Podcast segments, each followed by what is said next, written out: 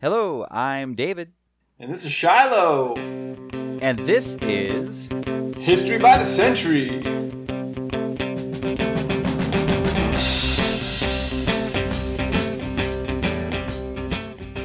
All right, thanks, Shiloh. And we have our second episode. And what are we going to cover today in our second episode there, Shiloh? We are looking at the second century, Dave. What's it? That What's that happening? right. What's happening in the Well, second century?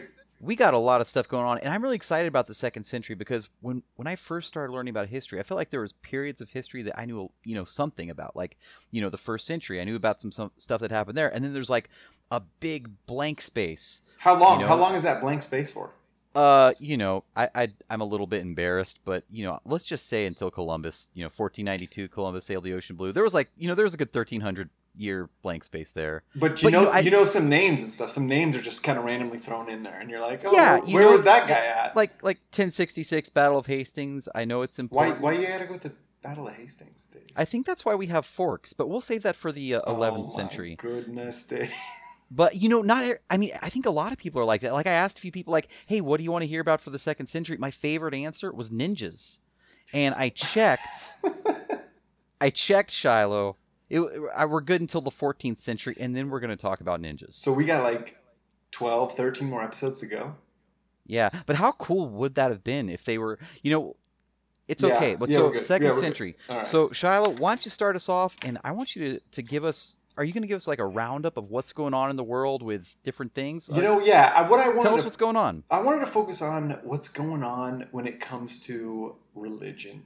Now, when you talk about what history is, people think about, uh, you know, you could talk about geopolitical uh, relations at the time. You could talk about, you know, everything from what the common man was going through in a certain part of the world to what were farming techniques or, you know, different empires, whatever.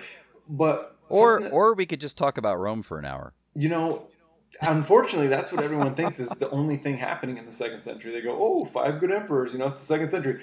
But I wanted to kind of just focus a little bit on religion because religion affects so much. It affects, you know, art, it affects architecture, it affects literature. So just kind of doing a roundup of what's going on in the world speaking in terms of religion. Starting off in the Americas, we got North and South America. Dave, what are the big empires that come to mind when you think of North and South America? Well, you know, I think of course Texas. Then you Okay, have right there. the- yeah, not not happening yet, but yeah. Okay, gotcha. Yeah, I, I think like the Aztecs and the Mayas and the Incas, but I don't know when they were. Right. Okay. Perfect. So you named the big three: Mayan, Incan, and Aztecs.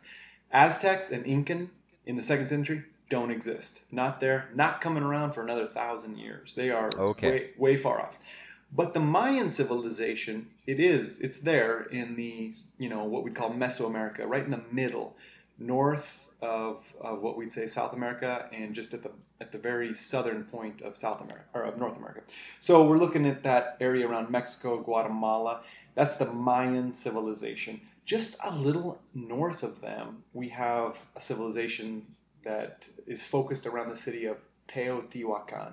Hopefully, I'm saying What- that right. What, what, what was the name of that city? Just want me to try and say that again, huh? Teotihuacan. Oh wow, that was impressive. Okay. Yeah, you know, it's it's whenever you see uh, in Mexico City, especially those names with X's and Q's, and yeah, and you're not sure how to put those together. There you go. At any rate, Teotihuacan is just a little outside of Mexico City, and it's you know, anytime you've seen big pyramids in Mexico, um, in the country of Mexico, that's probably what you're looking at. It's the Avenue of the Dead with the pyramid to the sun, the pyramid to the moon. It's pretty famous, you know. Oh wow, and that was all the Mayans. no, no, that's that that city of Teotihuacan, totally separate Oh, okay. civilization. Yeah, Gotcha. little north um, of the Mayan civilization. But we're we're starting with them because they may have been the bigger city, you know, at the time. They're this large city. Obviously, this city starts off with religious significance. That's what those pyramids are there for, and also just like the their southern neighbors, the Mayan civilization, they have large pyramids, and so religiously speaking, we see architecture that's devoted to their religion. We see they're a polytheistic religion. They believe in uh, sacrifice to the gods and uh, respecting ancestors to the point of worshiping uh, ones that have died.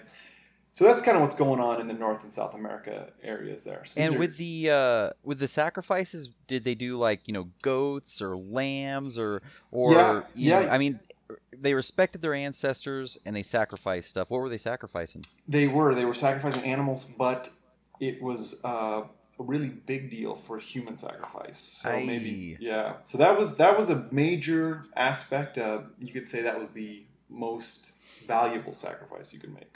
So Okay. moving on, though, you kind of move Okay. more east. You go to the Roman Empire. We both know that that was full of of different gods, different cults. It's a polytheistic style religion. I think you're going to talk a little bit more about that, aren't you?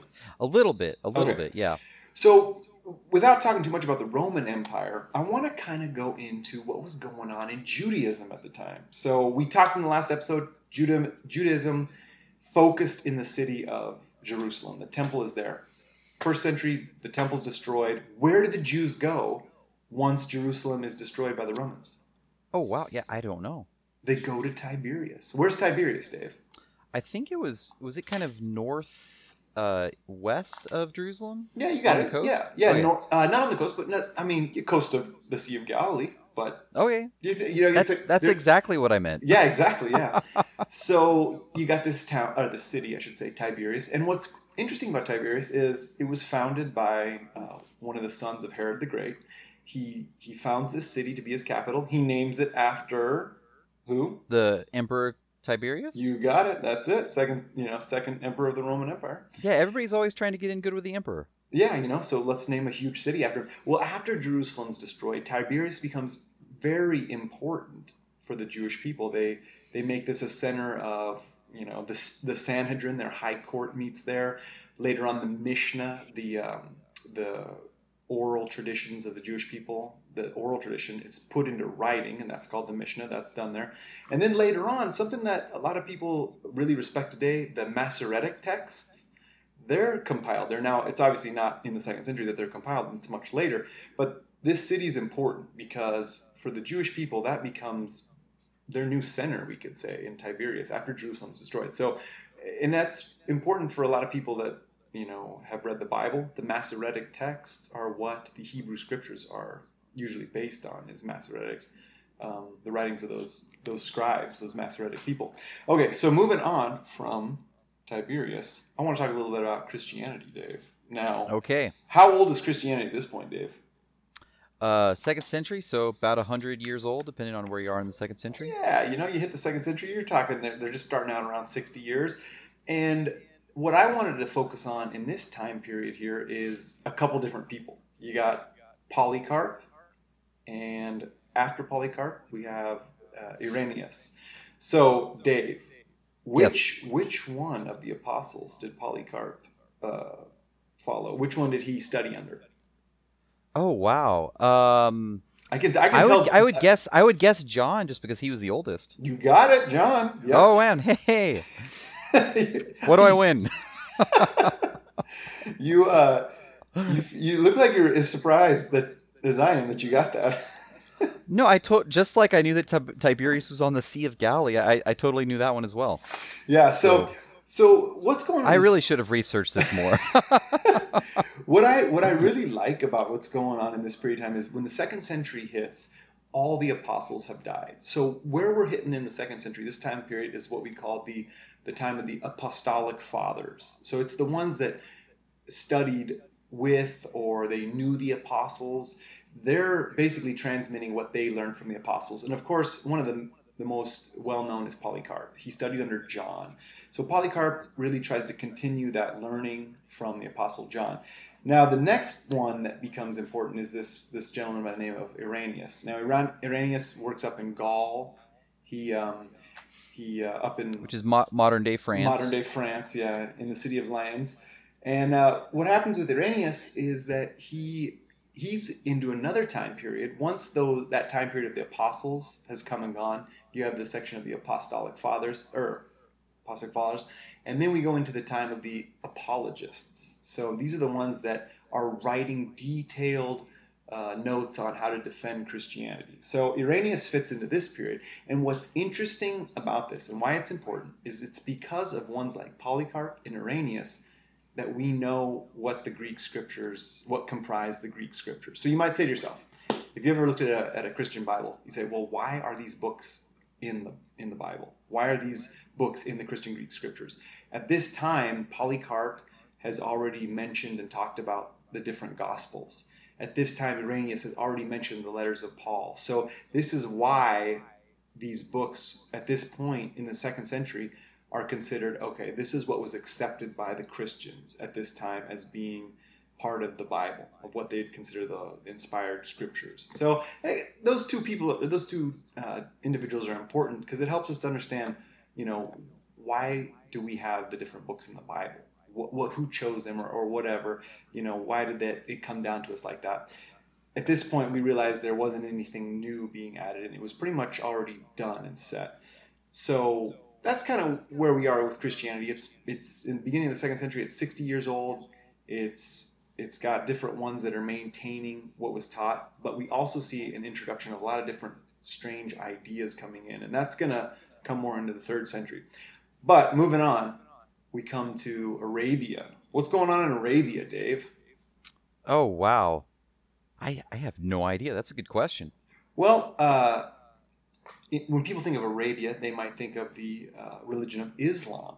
Islam has not um, Islam has not uh, come about yet. Obviously, uh, Muhammad isn't born for another 400 plus years, but um, what we're looking at here is the most important city in Islam is Mecca. And from mm-hmm. what we can tell, different scholars or different uh, historians at this time they believe that they're referencing Mecca, but they don't actually say the name. So, so it's it's believed that yes, it's there, maybe not specifically mentioned by a historian, but they believe it's there. And then the most famous uh, feature of Mecca, the Kaaba, this uh, you know large black structure, square structure that's there in, in Mecca. It's already there. It's a polytheistic based religion at the time, but it's established. You know, Mecca is established. It's a city where people go for worship. So that, that's there in, in the um, Arabian Peninsula. Moving a little further east, we come to uh, India. Buddhism is already well established. But what we want to bring out here is that Buddhism is starting to spread. Why is it spreading, Dave? Uh, it was the Silk Road. They called it the internet of uh, of that time period, just because ideas like Buddhism were spreading along it. Yep, you got it. So the uh, Silk Road is starting to transmit different ideas, Buddhism, and it, it moves its way specifically into China. So what's going on in China? So Dave, I know you know about the hundred uh, or it's the Warring States period. Yeah, yeah, I call it the uh, evil Empress Dowager period well, of how, Chinese history. Tell me about tell me about this, Dave. Well, you know, like Chinese history during this time. Well, you got the Han Dynasty, which you know it lasted for about 400 years, and I, I want to say it was like in this is kind of the last century of the Han Dynasty. But yeah, it seems like you have Emperor Dowager or Dower Dowager. I wow, I don't that's know how a tongue, to say that. That's a tongue twister, Dave. You, you know, this is where I back to you, Shiloh. Why, why don't you tell me what's going on no, in China? You, you you got it. Uh, the obviously the Warring States period is long before the second century. You know, it's long yeah. before that. But what we're we're focusing on with the hundred or the uh, war uh, Warring States period is that it it lends itself to a time period what we call as the hundred schools of thought, and that's where at this point people realize that they need a change. They need they need to uh, improve in the social net, the social uh, way that society functions. So a lot of different ideas start coming out, and this is where Taoism and uh, Confucianism really begin is in this time. Now, this is before the second century, but what we're going to focus on in the second century is these are well established. Taoism and Confucianism are very well established in the second century. It's not something new. People believe in these things. These are these are very well accepted in the second century, and most importantly, Confucianism, because at this point the uh, the governmental authorities are using Confucianism for what, Dave? Uh, I, I, you know what? I think it was kind of to keep the people down, right? Kind of control them. Well, yeah, or um, or, or my answer is totally wrong. No, no, yeah, yeah, uh, but I believe you know you, you talk about the uh, different ways that they would certify someone to work in government. Oh, that's right. Yeah, that this was the beginning of the uh, the state test, which they still have that today, where you know all the Chinese kids, well, they'll be tested, and it kind of determines their their job and their placement in society and stuff like that. Right. Uh, at least until the early 19th century or the early 20th century, they um, they used the teachings of Confucianism to help establish if someone could serve, if they were qualified to serve in state government. So Confucianism is very important. You know, obviously it's it's a little more mainstream than Taoism at the time. And without going into what each one is, the point of it is is that these are well established. This is the beliefs of the people in that area. And so going from there, knowing how the where the world is at in terms of religion, it kind of helps you think about, you know, whenever you see art from this time period, whenever you hear of music or whenever you hear of poems, literature, like I said, even architecture, you see there's always a religious aspect in, in what's going on. And that leads us to the next thing the year 105, Dave. Oh, that's a big year right there. Big, yeah, big year. Like everybody knows about that. 100, the year 105. Yeah. I know, right. but but why don't you tell me what happened then, just so that we're on the same page? Pun intended.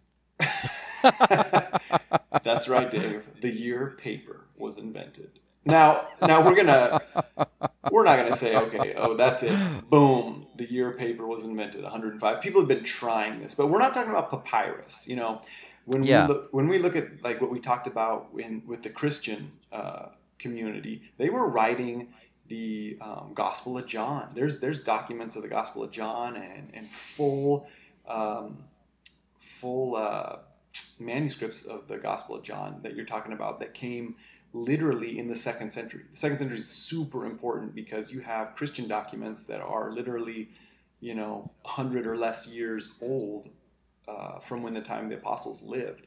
That's written on papyrus. But paper is different. Paper is it's it's a whole nother product, and it was really it's given credit in the year being invented in the year uh, 105 by Cai Lun, Chinese man that that served the emperor. He brought the emperor this beautiful paper. It wasn't in the form of a roll at the time. Mm-hmm.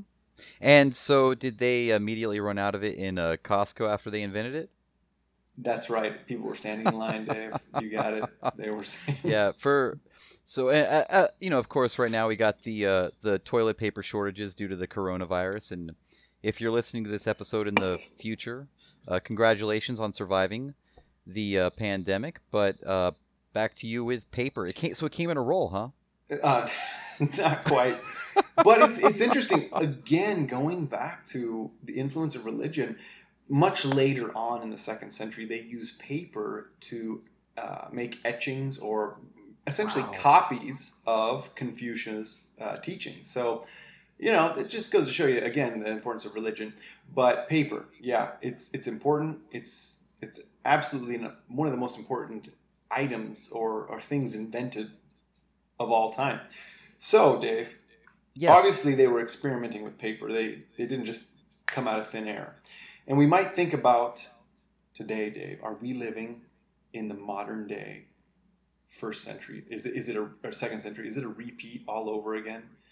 I mean, right now, do you use paper? Do you are you taking any notes? Do you have notes on paper right now in front of you? You know, I, I have my phone in my hand with my notes on it. Right. And uh, you know, what do they say on The Office? Delivering paper in a paperless world. yeah, yeah, exactly. Um, paperless world you said it. Can you think of any of the predecessors? You know we obviously paper when it was in, created let's say in, in the year 105 it had some some little experiments beforehand. Can you imagine or can you tell me about any of the experiments beforehand of this paperless world? Do you remember any of the uh, innovations before oh. tablets and phones came along? Well didn't i thought didn't microsoft come out with a tablet before the ipad but it just didn't take off? Right yeah i believe you're right. How about i'm going to throw one out to you. How about the old Palm Pilot Dave. Oh, I remember those. Hey, were you one of those guys that like had them on their belt? Like we called PDAs, right? PDAs. Didn't you tell me you got in trouble for PDAs? No, I definitely never got in trouble for PDAs. Um, but uh, public display of affection. Yeah, no, I mean, uh, well, I got in trouble with HR for that, but I work for myself, so it's okay. I smoothed it over. Um, but Hey, can I? Uh, oh, you know, so uh, man, so yeah, to- we're I guess we're in the modern day changing of the guard. You know, like you went from like papyrus to paper, and now we're going to, you know, uh, Yeah, still yeah. laughing about that one. yeah, so here we are. The real question is are we in a time period where it comes along every what every 2000 years you, we, we Yeah. went from we went from writing on anim, dried animal skins to now we have paper dave we have ipad we have tablets we have electronic things what's going to be the next thing what are we going to Yeah. how are we going to communicate in 2000 years how will we, we be communicating dave Are we going to replace toilet paper with something else? yeah that's what i mean i mean how will we you know Who knows? yeah Hey, so Shiloh, could I ask you my trivia question of the day? Which oh i'd love to hear is it's about uh second century paper. So you know, like they they were inventing a ton of stuff. Like China, also in the second century, they invented the compass, and like Right. there's no record of a compass in other parts of the world until like the year 1200, I think, in uh, Arab lands. But it's funny, like if if you invent anything. And you want to know like when was it invented in China? It was always like 500 to 1000 years before the West. But so when paper was first invented, what was the first use of paper? Now it's multiple choice, Shiloh, okay and uh, our listeners at home can uh, can play along. So the first use of paper was it for A, writing, B, clothing, C, armor, or D, toilet paper? Oh man, I'm going with A writing just as a blanket guess. Man, that was a good guess, and that was a trick question because there was actually two correct answers for the first use of uh, paper. Okay, so get this: when paper was in first invented, it was actually too rough to write with until they like really got it down. So the first thing they used it for was toilet paper and clothing. Believe it or not. So you're telling me that toilet paper that was the real that was the real breakthrough. I should have I should have written about 105 being the year that toilet paper was invented. Well, you know, it's kind of funny. Well, but they did use it for armor later too. Like they would like compress it and do a bunch of it. But I mean, you had to like think about it. Like, what what was the name of the guy who invented paper? Uh, well, the one that brought it forth was Cai Lun. Yeah, so like this, he you know he invents paper. You know, and he takes it to his friend. He's like, "Hey, I've invented paper. It's going to revolutionize the world. We can write on it. We're going to have printing. A few hundred years from now, we're going to have three color printing on this. Where we're going to make paper money." And he's just like, "Oh, that's cool. Hey, can I borrow some of that?" He's like, "Why? Eh, no reason." Like, "Eh, hey, I guess you don't like that joke, huh? I worked Uh, on that for a long time, Shiloh. No, I was just thinking. It actually makes sense. That's what I would have said to you if you would have brought that to me. I'd have been like, "Hey, could I borrow that for a second? yeah, yeah.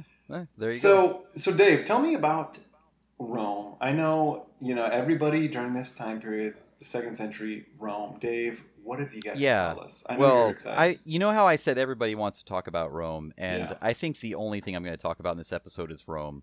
Uh, I went down the uh, the five emperors rabbit hole, and that's pretty much all I researched. now, uh, is hey, it is it just is it just five emperors, or are they? Is there Well, some it's kind the five good emperors, Ooh, and so. Shiloh, I had a question from one of our listeners, Oh, okay. and I was wondering, so why were they the five good emperors? It, was it because they were like good guys, and we want to imitate them? They had nice qualities. Oh wow. Um, I'd say they were good because I, you know what? I I don't know. When you put it like that, I don't know if I would call them good. I'd say they were good because they Yeah. they made Rome, you know, expand and a little more lucrative. But they weren't the best guys I would want to imitate. Yeah, yeah, like they were bad people that were good at being the emperor of Rome. Uh, You know, and- okay. And hey, while we're talking about Rome, could I ask you my my would you rather question of the episode? oh so wow. what- Yeah. Okay, so you you just covered like I'm just talking about Rome, but you covered like North and South America. You know, you went all the way east to China. So, if you were living in the second century, would you rather live in China, Rome, or over in uh, Central America? Wow. Um, definitely Central America. I think they were they were cleaner. They thought that using taking baths and using flowers and Really? eating Wow. some yeah, you know what? They believed in like, hey, guess what? Smelling bad is not good. We we should Huh. clean we should clean ourselves and you know, we should you know, take care of our, our you know, hygiene. We want to uh, eat healthy. You know, let's have some chia seeds. You know, I'm a you, you don't you live in Austin, Dave? Yeah, you know, it's like eat healthy, but also sacrifice people. You know, yeah, there's a there's a trade off in there somewhere. I don't. I wouldn't want to live in Rome, and you know, I mean, as much as I love China, I don't think I could ever get the language down right. So I, Yeah. I, I speak Spanish. Of course, they didn't speak Spanish, and That, that was a good. You know, I wouldn't have expected that answer. That was good. I think I would pick China personally, but I mean that's just because of toilet paper. I think. Ah. I mean, you don't even want to know what they used in Rome. I mean, they were. I mean, it was. I, I'm not going to go into. they were it- getting they were getting it was- rhu- they were getting rhubarb just for laxatives. They were all I- messed up. Yeah. Yeah, yeah. They, what they used for toilet paper was reusable. So you don't. Yeah, you don't want to live in Rome. Yeah, yeah. No, I'm But- going, yeah, yeah. North and South America, somewhere around So- the uh, the Mesoamerica area. Yeah. All right, so we're going to talk about the five good emperors, which bleeds a little bit into the first century just to get us started. But you've got Nerva, who's number one. And Nerva was basically the emperor because the emperor died and the Senate was like, whoa. Well, as you know, what happens when the emperor dies and there's no successor? Uh, war, war, Always. more war. Yeah. Yeah, yeah. So th- they're like, okay, we got to pick a guy quick. Who's somebody that like is kind of non-offensive and you know gets along with everybody and will die soon, so we can pick somebody else. So they picked an old guy named Nerva, who he he was like uh, an advisor. He was always there for like several emperors, and everybody just like kind of liked him. He wasn't good, he wasn't bad. So they're like, yeah, let's let's pick Nerva, and he'll die soon anyways because he's old. And uh, yeah, so that's why they picked Nerva. Just he was kind of a stopgap until the one that they really wanted. And so then they're like scheming, they're trying to figure out who's going to be the next emperor and he does kind of a good job. Like he prevents civil war and he kind of lands the big thing that a lot of emperors gets wrong and that's that he picked a successor. And back then, it was kind of interesting. Usually, with emperors, the way they would pick a successor is they would handpick the person that they wanted to be the next emperor, and then they would legally adopt them.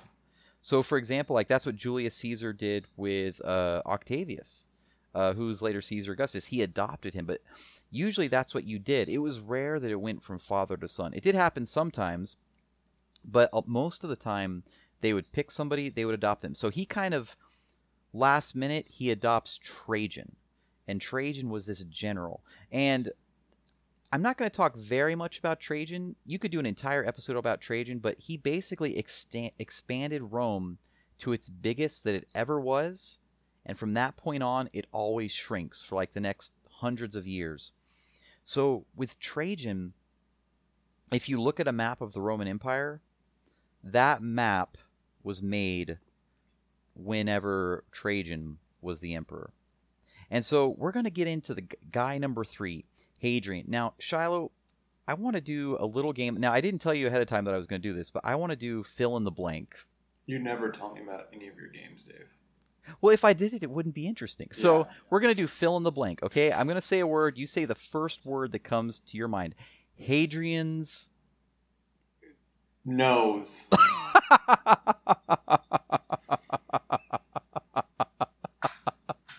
okay.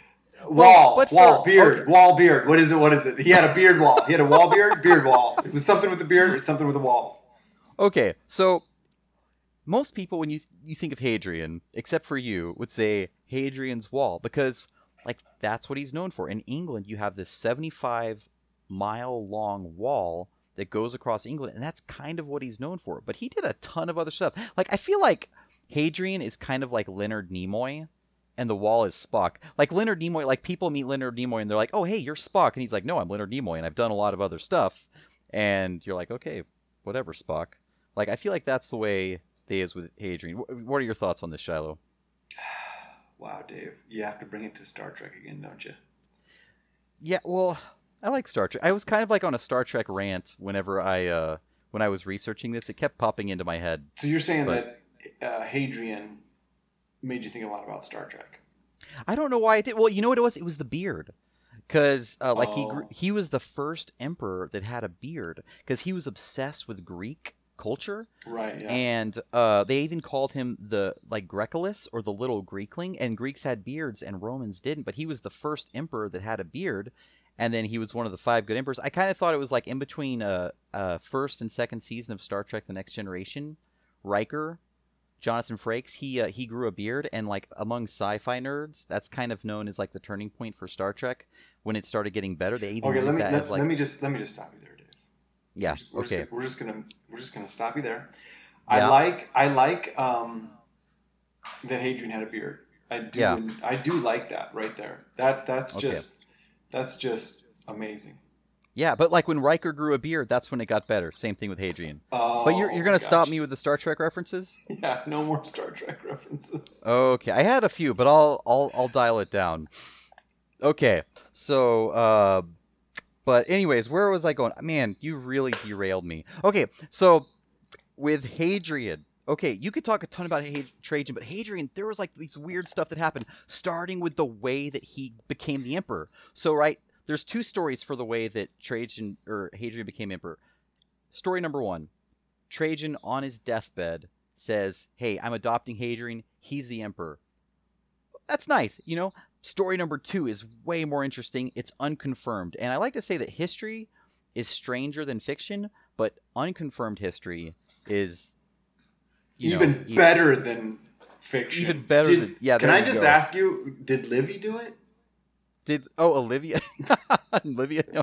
she I think she killed everybody in the first century. Oh, okay. but uh, uh, but so anyways, um, so according to story number two, Trajan dies without an heir, and his wife has been like bugging him for like you know months. Hey, you have to make Hadrian your heir. He's great. We got to do this. But he dies, and so she's like, what am I gonna do? So she hires an actor to play Trajan, and on his deathbed, appoint Hadrian as his heir. And you, you got to think about it. Like, how cool of a That's got to be the the uh, you know the gig of a lifetime for an actor. Like, you're picking the next ruler of the most powerful nation on the earth. Like, what? I mean, what if he had just like to mess with him, had like pick somebody else, you know? Or like, what if he had done a bad job, you know, and and somebody else? It, it could have led to civil war if nobody was picked. I mean, and it's basically the uh, I don't know if you ever saw the movie Dave. Uh, but I mean, basically, what happened there was what happened in the movie Dave, where you know the uh, the the pre- you didn't. see- It was a great movie. The president goes into a coma, and then they get a lookalike to play the president, but he does a better job at being the president than the president was. It had Kevin Kline came out in the '90s, upbeat. I, you know, I'm drawing a blank. I, I feel like we watched very different movies growing up. but the funny thing is, we watched a lot of the same movies growing up, and I mean, like together, we watched movies growing up. I don't remember Dave. Yeah. Well, I think I liked it because it was, you know, Your name? Yeah. Like Oh. if there was a movie called Shiloh, you'd probably like it. It's a there's a book about a dog named Shiloh. Oh yeah, did they ever make that a movie? They might have. Anyway, so what happened Well- to Hadrian? Um, you know, I I completely forgot. Yeah, so you got Hadrian, and he's like this. Uh, I kind of think that he he was kind of like a like a, I think of him like a, a Jeff Bezos type or like a CEO type, where he was. I shouldn't say Jeff Bezos. Did I say that wrong? No, that's You're giving me a great. look. Yeah. Yeah, but so anyways, like he was just kind of nonstop. So he he was for half of his time as emperor, he was not in Rome. He was just he was just traveling around. He would go to an area and he would like build up the troops and like when he was in Rome, he would do like all his garb, but when he was out there, he would, you know, he would dress like the common man. He would walk with the troops. You know, he had his big beard and uh, he would like talk like them. He'd make jokes. And then usually he would have them build walls, you know? Like it wasn't like Hadrian's wall if you know was just in England. He made walls all over the empire. And I remember you said something that was kind of new to me because I always thought that like with those walls, especially in England, you know, you had civilization on one side and the barbarians on the other, just like crashing up against the wall with their kilts and their bagpipes, you know, trying to get in. But you you said that there was like a different reason for those walls. What what was it that you brought out? Because I researched and I was like, oh yeah, Shiloh's right. Oh, you know, I I really like walls because it's really like a way to control again, control the people. And so a wall doesn't just keep people out, it controls who's coming in and going out and it also you're able to tax people, you're able to know who's, you know, coming and going. And it's, it's a form of a revenue. Basically, you create a wall, and you've you've also kind of created control of what's coming in and what's going out in the form of money too. Yeah, so it, it wasn't exactly for protection, but it was like, hey, if you had this tribe in England, you put a wall right through their territory. They can't unite, and whenever they want to like trade goods, they have to go through specific points, gates that you have controlled, and you can tax them as they come through. You can know what's going on, and it was just this huge projection of power. When they first built Hadrian's Wall, it was uh, uh, whitewashed. It had plaster on it and whitewash. So when you looked at it from a distance, it would gleam white in the sun. So Hadrian, uh, he would walk around. He would uh, put up these walls. He would encourage the troops. Um, but he was like he was kind of a mixed bag. He did some some things that a lot of people really hate him for. Uh, for example, uh, he put down the third Jewish revolt. And part of the reason for that was he, you know, he was on his travels. He gets to Jerusalem. He's like, "Hey, let's give this a good Roman name." Changed its name, and it was kind of like the last straw. But with the Jewish revolt, the third one, they estimate that about six hundred thousand Jews were killed. I mean, if you think about that number, I mean that's huge. I mean that's like if you if you were to fill up like uh, NRG Stadium in Houston twelve times, it fits Yeah. fifty thousand people in there, or it's you know it's a medium-sized city. Uh, and it, the the Jews hated him so much that I think down to this day they even gave him the epitaph. They say, "May his bones be crushed," uh, just because he killed a good chunk of the Jewish population. Yeah. yeah. And there's another story with Hadrian that's that's very, uh, it's if you try to put it in today's terms, it's just so strange. And I was trying to figure out how to tell this story because you know, like my kids listen to this. I was trying to keep it G-rated, so I think the only way I can tell this story is if I put it uh, in modern terms. So Hadrian was the ruler of the world. Think about, or not the ruler of the world, the ruler of the Roman Empire. Think about the a ruler of today's world power, the United States in the 20th century. Like, let's say, let's take John F. Kennedy. Oh, great. And uh, so, like, I'm not gonna do my JFK impression, you know, uh, you know, from like mass, like Chowda. Uh, JFK. but- like you're talking John F. Kennedy, yeah, yeah, John F. Kennedy. like from Massachusetts. yeah, Like yeah, like you Massachusetts. pack the cat, have it. Yeah. How do you wait a minute? How did John F. Kennedy? How do you say car keys in Massachusetts? car keys? Car keys. I think they just say car keys, right? No, no, no. They say khakis. What do you? What is? What's those tan pants you wear? They say the khakis. Khakis. khakis. So you're talking about the John F. Kennedy.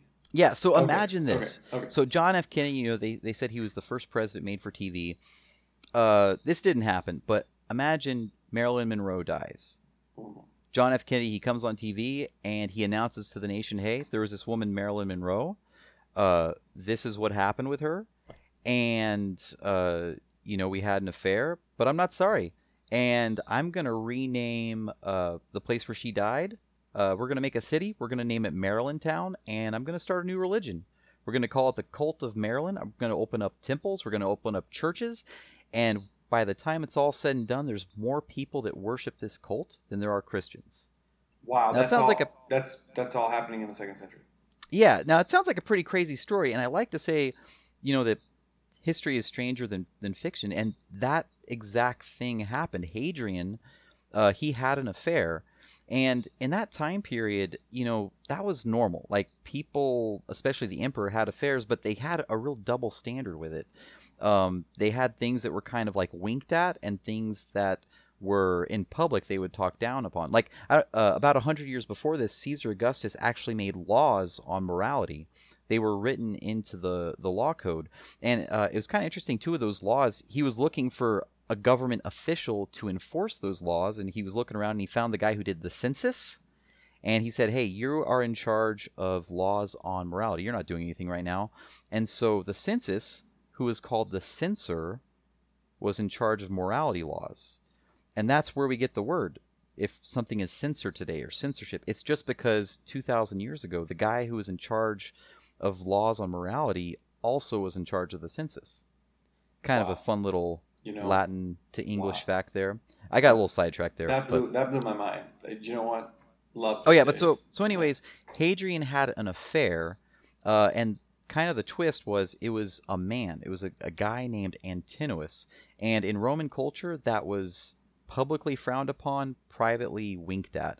And so he had this affair. Antinous dies, and Hadrian makes him a god. He deifies Antinous. And it was really looked down upon in society. They're like, hey, you know, you need to uh, keep this quiet. Like what you do on your personal life isn't any of our business. But he made him a, a god, and he started. It was called the cult of Antinous. And the thing is, it spread like wildfire. Uh, wildfire. And they think the reason it spread so much was partly because of people who genuinely worshipped Antinous, but also because as Hadrian traveled around, you know, if if you were in charge of a, an area, if you were a governor or some municipality, you hear Hadrian's coming, you want to impress him, so you throw up a temple or a statue to Antinous.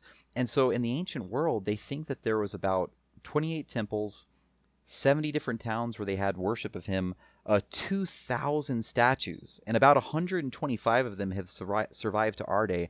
Uh, to give you an idea, I, I couldn't find an exact list. I know it was 115. I couldn't find an exact list of some other famous person who has statues, but I, I looked up uh, Caesar Augustus.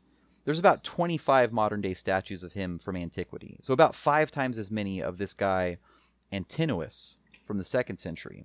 And He's I- one of the most well known faces of the ancient world, actually. Right, and I've seen uh, at least if it's not an original, at least replicas of this in the Met Museum. It's it's pretty amazing how important this this became at the time. Yeah, and they say that in the second century it rivaled uh, the number of adherents to uh, Christianity. It took off so much. So I'll, I'm sorry, I'll, I'll get off Rome. Uh, next, you have uh, uh, Pius, um, and I'm just going to skip him, and we'll go right on to uh, unless you had something you wanted to add about Pius. Well, you know, I think you're doing a great job, Dave. Well, who's after Pius? Oh, well, everybody's favorite emperor, Marcus Aurelius. And the thing about Marcus Aurelius is, uh, you know, when Pius died, the Senate comes to him and they're like, hey, we want to make you emperor. And he's like, okay, I'll do it, but on one condition. You have to make my little brother, little brother, Lucius Verus, my co emperor. And so they're like, well, uh, if we don't do that, then you know we're going to have civil war. So yeah, sure, you can have a co-emperor, which is kind of rare because people usually. And Shiloh, I see you're raising your hands, but yes, I will call on you. Go on. Well, you know, I was just thinking if if the Senate ever came to me to make me an emperor, I would obviously say, "Oh, I'm not the right man for the job." But if it has to be, I would want you to be my co-emperor, Dave. oh, thanks, Shiloh. You too. Well, hey, would you do the Eastern Empire or the Western Empire? Ooh, I'm taking the Eastern Empire. Oh, that's good because I wanted West. yeah, West Hey, fall West good. falls apart. It's just a it's a wreck over there Well, it- West. It's not going to fall apart when I'm the emperor. Well, that's fine, but I want the East, man. okay, so anyways, you have Lucius Verus and him being co-emperor, and you might think that's kind of weird, but that was pretty common in Rome. Like you had the consuls, where it was kind of like the president, where you'd have co uh, presidents for a year or co. Um, and I always think of that episode of The Office where Jim becomes co-manager, and he's like, "Oh, this has never happened before. You know, you've never heard of a co-captain of a a ship." But uh, J- you know, Jim Halpert was wrong because it happened in Rome all the time. And some people think with Marcus Aurelius, he had the foresight to realize it was too big of a job for one person. So he had his little brother as co-emperor, and he was kind of a playboy. Like he didn't really do anything, but he delegated like really well, and he picked good people to be in charge of stuff. So he actually did a good job in that even though he didn't do his job, he picked people that were really good to do his job for him, and so it kind of made him look better. But so, anyways, Marcus Aurelius is this, you know, he's one of the most well known emperors in all of Roman history. Uh, he wrote a journal that a lot of people like still look at for advice today. But during his reign, you have the Antonine Plague. And they're not sure exactly what it was, but they think that it killed possibly 5 million people. Yeah, that's, Uh, a, that's a big that's a big uh, portion of the population at this time. Yeah, so it wasn't worldwide, but they think that in the Roman Empire, it, it may have killed about 10% of the population. Uh, in some areas, it was as much as a third. So it completely changed everything. A lot of people think that it was the beginning of the fall of the Roman em- Empire. Uh, even though that took hundreds and hundreds of years, they think it was the beginning of the end. And, uh, you know, Shiloh, I, I thought this might be a good back to you moment because I think you were going to talk a little bit about somebody that was involved uh, with talking about the Antonine Plague. Is that correct? With Galen? Yeah, you know, I just wanted to make a little side note on uh, Galen. Sometimes the Antonine Plague is called Galen's Plague, but really, I don't want to do him a disservice by mentioning just his name for a plague. Really, Galen. Galen the physician. You know, we could say he is the most famous doctor of the Roman Empire.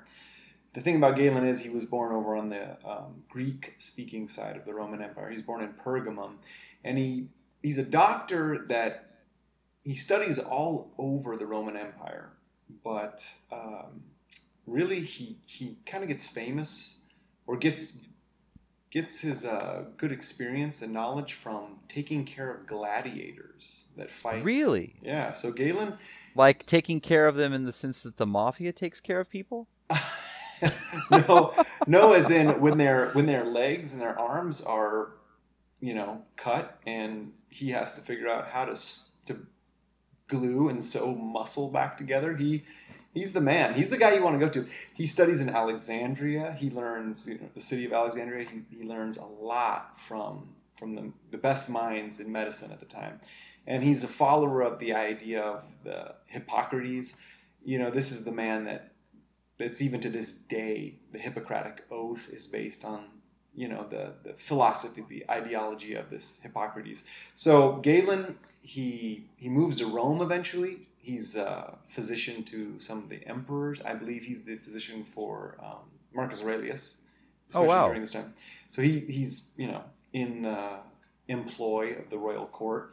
But uh, something that I, I think is interesting about Galen is that his teachings basically are held as as basically the the truth, the, the fact of, of medicine for over a thousand years. And one of his big things That's a he ta- long time. that's a long time. So I mean, like when you look at stuff people said like in the 60s, you're like, oh, wow, they were dumb. Right. Oh, right. Yeah, exactly. So, you know, you're looking at what Galen taught becomes, you know, pretty much the standard for a thousand years. He's actually, if not the most, one of the most um, uh, read Greek writers of all time. So when you think of Greek writers, Oh, he wow. may, he may have put out the most Greek literature of any Greek writer that you Oh, know. wow, it's amazing. So he just wrote about everything. He wanted to write about what symptoms of, a, of an illness might be. He was very into prognosis versus diagnosis. He wanted to be able to say, based on what we're seeing here, this is what's going to happen next. So really interesting. This this this uh, this Galen, um, but probably you know the thing that you think about this time is is what's going on in the medical field. He can't get his hands in in dealing with uh, actual human bodies. He tries his best at at um, treating illnesses to live patients, but we all know one of the best ways to learn about human anatomy, which he was very much interested in, is by doing you know dissection. And he could only use animals because at this time in the Roman Empire, uh, doing a dissection on a dead body on a cadaver is illegal. Huh.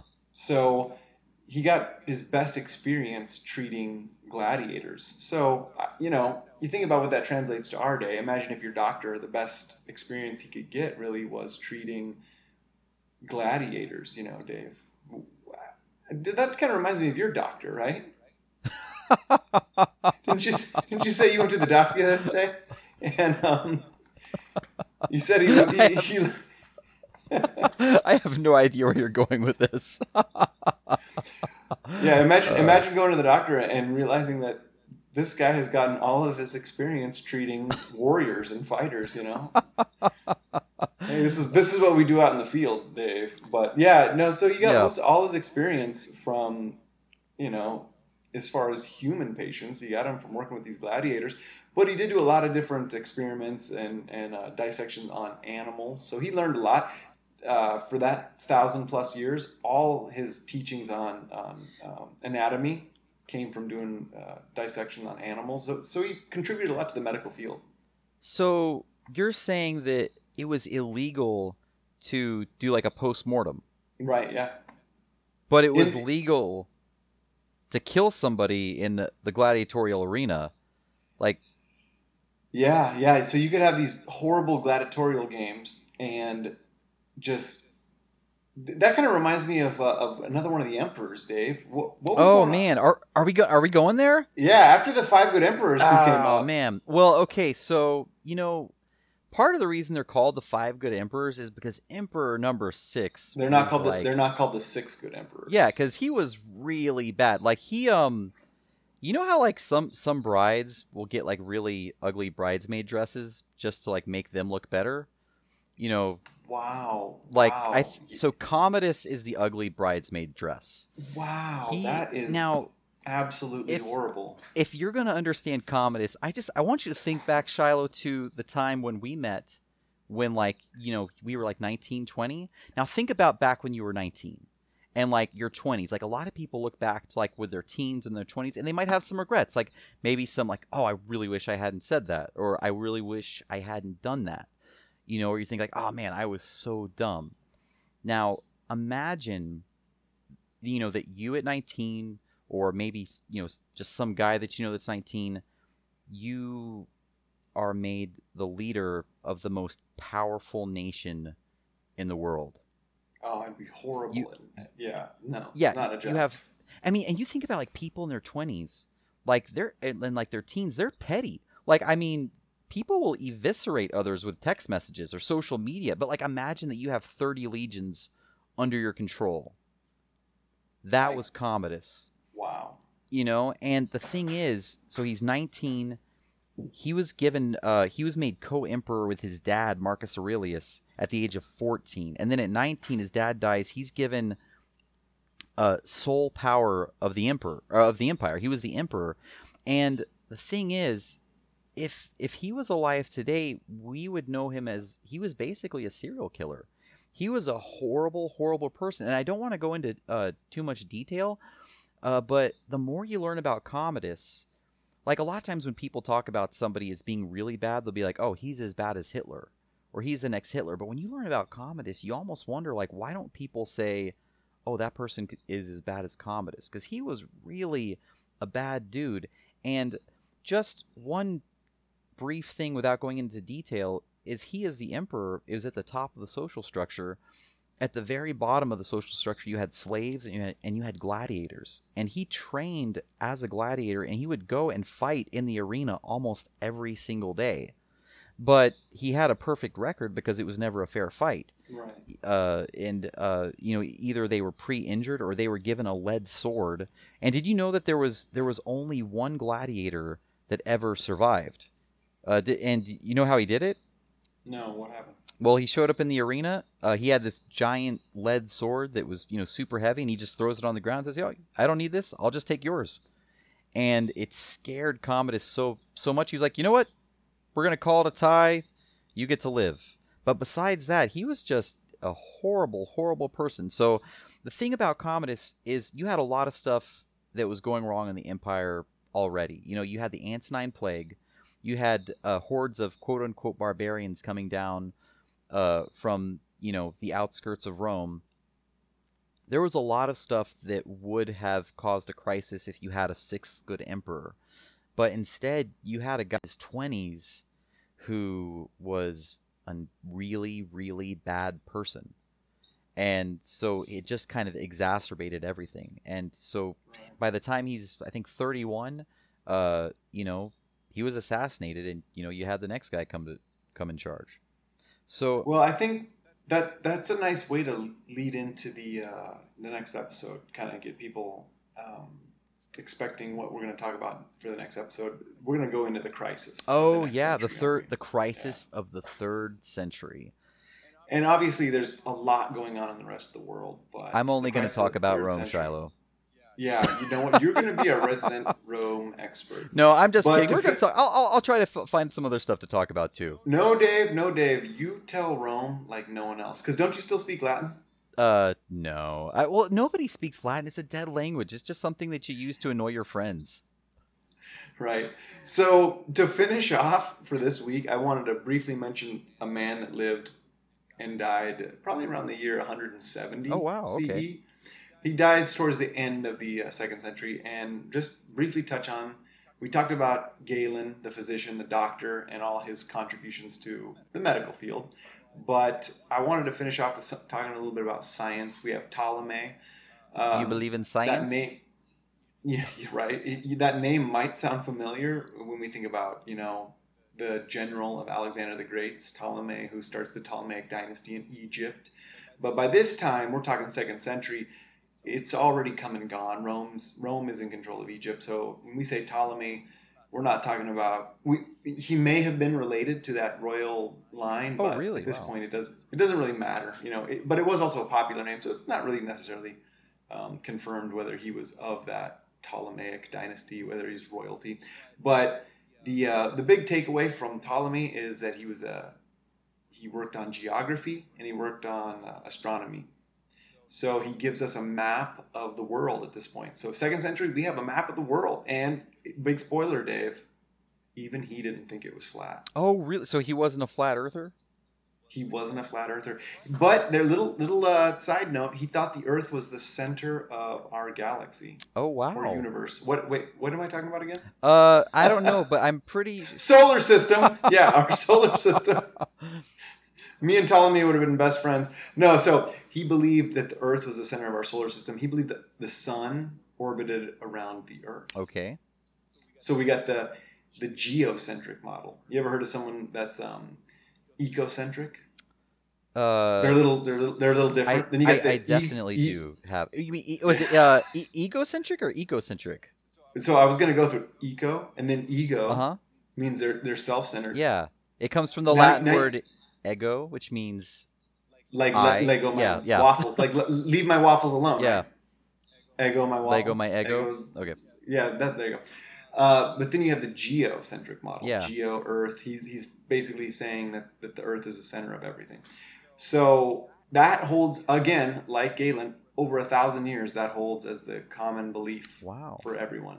Yeah. So eh, just someone worth mentioning that at the time science believes, you know, that how fast science can change. Really, we look all the way to our time and we see what science is is telling us, and we realize stuff can change really fast, or really slow, for that matter. Yeah. So interesting to look at uh, Ptolemy. He's another figure that that uh, is very intriguing when you come down to he he explains stuff in a very uh, understandable way, but in in the grand scheme of things, you know, over a thousand years later, uh, ones like Kepler and uh, uh, Galileo and, and Copernicus, they start talking about what this this is not what it is. You know, the Earth is not the center of our solar system. So, pretty interesting stuff there. Dave, we got a looks like we got a pretty good second century episode I, here. you know, I was happy with. It. I feel like you know, the second century for me, it's like remember when they they they brought the Hubble online and they just like picked a, a part of space that's like a black spot, and then they zoom in and it's like all these stars. Like that's the second century. Like oh, what happened? I don't know. And then you research it and there's all this crazy stuff that happened. Amazing stuff that happened. You had uh, highlights for me: toilet paper, Yeah. Hadrian's Hadrian's beard wall, Yeah. and you know Galen telling us that you know stuff stuff can get real bad out there in the medical world. Yeah, yeah, I can't. You know, and he was the. uh I guess he was the doctor to uh Marcus Aurelius, and Marcus Aurelius died from the plague, the uh the uh, the Antonine plague. So, I mean, not to bring it down, but they didn't have a cure. Well, if you're bringing it real. hey, should Thanks, we? uh Dave. Speaking of plague, should we have a word from our fake sponsor? Yeah, definitely. Right. So it's not a good idea to say speaking of plagues, but oh no, this episode is brought to you by hand sanitizer. Do you ever wonder, man, do I have any cuts on my hand but I don't know where they are? Try hand sanitizer.